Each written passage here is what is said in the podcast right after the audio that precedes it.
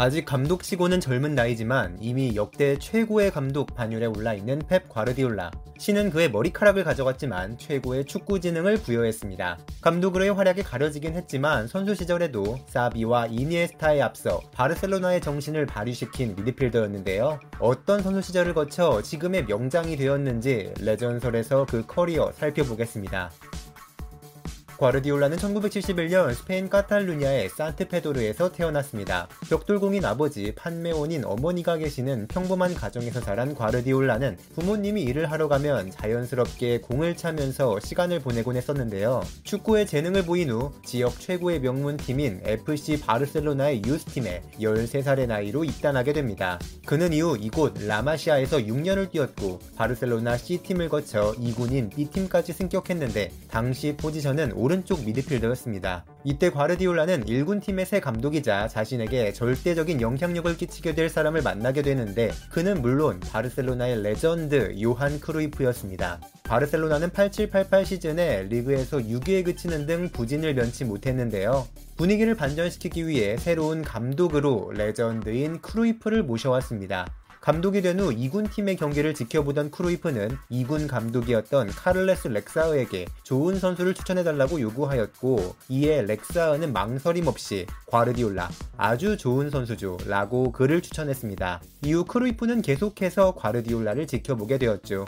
한편 팀에 부임한 크루이프는 부진한 팀의 주축이었던 선수들을 이적시키고 자신의 입맛에 맞는 선수들을 대거 영입했습니다. 카탈루냐 선수들을 많이 기용했던 관행에서 벗어나 여러 지역의 선수들을 영입한 것이 특징이었는데요. 자연스럽게 많은 라마시아 출신 선수들이 팀을 떠났고 특히 바스크 출신 선수들을 좋아해서 훌리오 살리나스, 치키 베히리스타인, 호세 마리 바케로, 루이스 페레즈 라케르트 등을 영입합니다. 크루이프는 곧바로 팀의 리그 순위를 2, 3위까지 끌어올렸지만 계속해서 리그 우승에는 실패했기 때문에 팬들은 많은 비판을 쏟아냈는데요. 하지만 네덜란드의 로날드 쿠만, 덴마크의 미카엘 라우드럽, 불가리아의 흐리스토 스토이치코프 등 해외 선수들을 영입한 후 1990년부터 본격적으로 크루이프의 드림팀이 활약하기 시작합니다. 거기에 더해 크루이프는 팬들이 원하는 카탈루냐 출신 선수를 추가하기 위해 2군 팀 감독인 렉사흐에게 특별한 부탁을 했었는데요. 바로 과르디올라의 포지션을 수비형 미드필더로 바꿔달라는 것이었습니다. 경기를 읽는 감각과 패스가 뛰어난 그는 크루이프가 원하는 전술에서 핵심적인 역할을 해줄 적임자였던 것이죠. 쉽지 않은 미션이었지만 과르디올라는 멋지게 포지션을 변경했고 크루이프는 오래 단련시킨 이 선수를 부임 3년차에 1군으로 승격시켰습니다. 그렇게 9091 시즌에 처음 1군에 합류한 과르디올라는 선배 미드필더들이 부상일 때 자리를 메워 모든 대회 5경기에 출전했었는데요. 많은 경기에 뛰지는 못했지만 했지만 선배들이 멋지게 리그에서 우승하는 것을 바라보면서 밝은 미래를 내다보았습니다. 이 우승으로 레알 마드리드에게 5년을 연속으로 내줬던 타이틀을 오랜만에 회수했으며 앞으로 무수히 많은 우승을 차지하는 드림팀의 전성기 그 시작을 알렸죠. 과르디올라가 본격적으로 주전으로 거듭난 것은 그 다음 시즌인 9192 시즌이었는데요. 후보였던 과르디올라는 출전을 못하고 있었는데 팀이 리그 초반 5경기 중 3패를 당하는 부진에 빠지자 크루이프 감독은 6라운드에 레알 마드리드 를 상대로 과르디올라를 깜짝 선발 출전시키는 모험수를 던집니다. 스승의 이런 강력한 결정들이 후에 감독이 된 그에게 실험병을 가져다 준 걸지도 모르겠네요. 산티아고 베르나베우 원정에서 1대1 무승부로 경기를 마친 후 과르디올라는 주전으로 거듭났고 이후 무패 행진을 시작한 바르셀로나는 리그 1위 자리를 탈환합니다. 전술 특성상 중앙에 많은 미드필더를 기용하고 있는 상황에서 기예르모 아모르, 호세 마리 바케로, 에우제비오, 리차드 비체 등의 선수들이 더 빛날 수 있었던 것은 그들과 수비 사이에서 지능적인 연결고리 역할을 해낸 과르디올라의 공이 크다는 평가를 받죠. 같은 시즌에 바르셀로나는 리그 우승에 머무르지 않고 챔피언스 리그의 전신인 유러피언컵 결승전에서 이탈리아의 삼프도리아를 꺾고 우승합니다. 다른 팀들보다는 늦었지만 클럽 역사상 처음으로 차지한 유러피언컵 우승이었고 이후 바르셀로나는 오늘날 챔피언스 리그 5회 우승을 기록 중인 최고의 명문팀 중 하나로 거듭나게 됩니다. 기세를 이어간 크루이프의 드림 드림팀은 계속해서 리그 우승 타이틀을 수집했습니다. 사실 드림팀이라는 화려한 이름과는 다르게 리그에서 그렇게 압도적인 모습을 보여주지는 못했는데요. 9192 시즌과 9293 시즌은 레알 마드리드를 딱 1점 차로 앞서며 간신히 우승한 것이 것이었습니다. 그래도 당시 라이벌인 레알 마드리드도 에밀리오 부트라게뇨, 우고 산체스, 루이스 엔리케, 게오르게 하지 등 이름만 들어도 어마어마한 선수들이 즐비한 팀이었기 때문에 이들의 트로피 획득을 막아낸 것은 충분히 엄청난 성과였죠.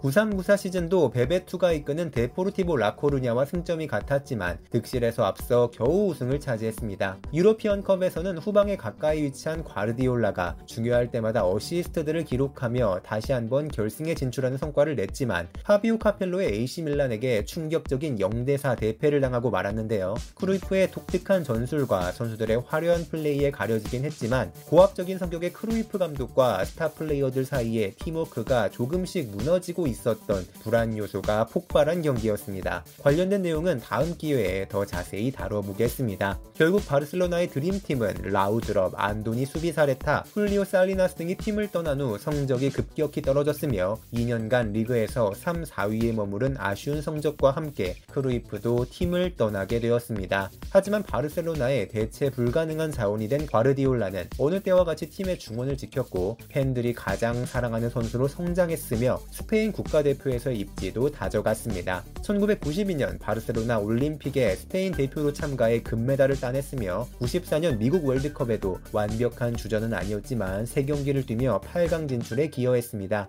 대한민국이 홍명보와 서정원의 극장골로 스페인과 2대2로 비겼을 때 과르디올라도 벤치에 앉아 있었죠. 다시 클럽으로 돌아와 새로운 감독인 바비 롭슨이 이끄는 팀에서 과르디올라는 9697 시즌에 모든 대회 53경기를 출장했는데 이는 팀에서 가장 많은 경기를 출전한 것이었고 심지어 주전 골키퍼였던 빅토르 바이아보다 두 경기 더 뛴 기록이었습니다. 바르셀로나는 새로 영입한 호나우두의 득점 행진에 코파 델레이 수페르코파, 유에파 컵 위너스컵까지 모두 우승했지만 리그만큼은 여전히 레알 마드리드에게 내준 준우승에 그치고 말았는데요. 그래도 팀의 분위기를 어느 정도 끌어올리는데 성공했고 롭슨에 이어 지휘봉을 잡은 루이스 반할 감독은 과르디올라를 새로운 주장으로 선임하면서 더 좋은 시즌을 기대하게 했습니다. 하지만 불운하게도 이때부터 과르디올라는 앞으로 계속 자신을 괴롭힐 부상들에 시달리게 되는데요. 종아리 근육에 큰 부상을 당해 시즌 대부분을 날린 그는 98년 프랑스 월드컵 출전도 좌절되고 맙니다. 그의 부재에도 반할의 바르셀로나는 레알 마드리드의 부진과 함께 리그와 컵 대회에서 더블을 달성하며 선전했고 98-99 시즌에 다시 본격적으로 뛴 과르디올라는 마침내 주장으로서 리그 우승 트로피를 자신있게 들어올릴 수 있었습니다. 하지만 다음 시즌에 또 시즌 중 심각한 발목 부상으로 수술을 겪었고 많은 경기를 놓치게 되자 그는 자신의 커리어의 방향을 놓고 많은 고민을 하게 되었는데요.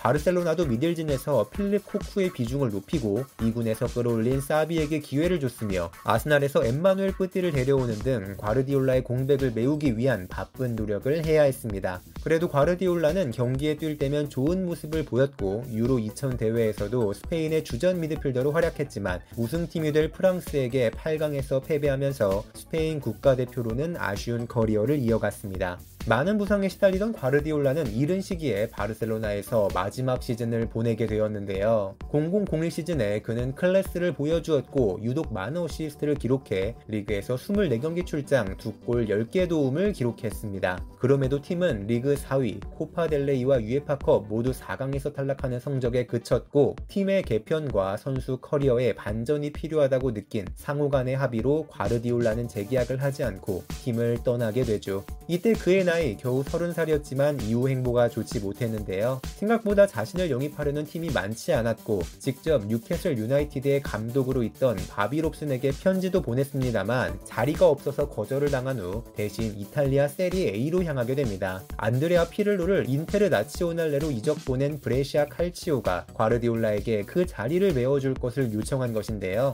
리그 초반에 단 5경기를 뛴 후인 2001년 11월 소변 검사에서 금지 약물인 난드롤론이 검출됐고 약물 복용으로 기소돼 징계를 받게 됩니다. 자신은 영양제를 섭취했을 뿐 금지 약물을 복용하지 않았다고 이의를 제기했지만 2차 검사에서도 양성이 뜨면서 징계를 피할 수 없게 되었죠. 관련된 재판이 장기화된 상황에서 그는 약 4개월의 출장 정지 징계가 끝난 후 일단 복귀했습니다. 시즌 막바지에 단 6경기를 뛰었지만 두 골을 넣는 등 중원에서 존재감을 과시하였고 다음 시즌엔 훨씬 강팀인 AS 로마로 이적할 수 있었는데요. 그러나 새로운 팀의 스타일에 적응하지 못하고 반 시즌 내내 벤치만 지키게 됩니다. 먼 나중인 1-4-15 시즌에 과르디올라가 감독으로 이끄는 바이에른 뮌헨이 AS 로마와 만났을 때 한때 팀 동료였던 프란체스코 토티를 다시 만나는 것이 기쁘다. 그는 그라운드에 나는 벤치에 있을 건데 사실 내가 로마에 있을 때도 마찬가지였다. 라는 자학성 개그를 시전하기도 했었죠. 결국 반 시즌 만에 원소속팀인 브레시아로 돌아와 뛴 과르디올라는 2003년에 단 32살의 나이로 카타르로 향했고 알 아흘리에서 두 시즌간 뛰었습니다. 카타르 생활을 마친 후에는 스튜어트 피어스 감독의 제안으로 프리미어리그 맨체스터 시티에 선수로 입단할 뻔한 적도 있었다고 하는데요. 좋지 않은 몸 상태 때문에 최종 무산되었고 이후 2006년 초에 북중미의 멕시코로 향해 도라도스 데시날로아에서 6개월을 뛰게 됩니다. 디에고 마라도나의 다큐멘터리를 본 사람은 알겠지만 2018년에 마라도나가 다큐를 찍으며 감독을 맡았던 바로 그 팀이었죠. 하지만 과르디올라가 뛴 이 시즌에 팀은 강등을 피하지 못했고 과르디올라는 은퇴를 선언합니다.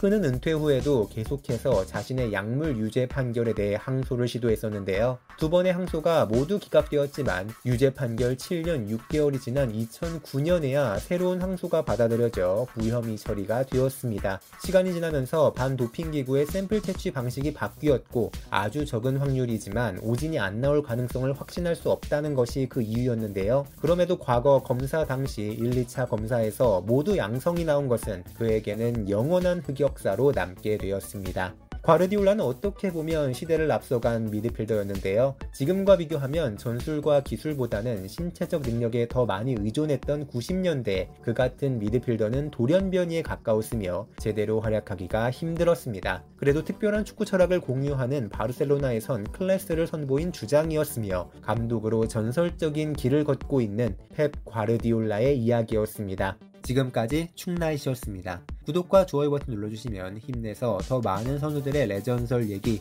전해드리도록 하겠습니다. 감사합니다.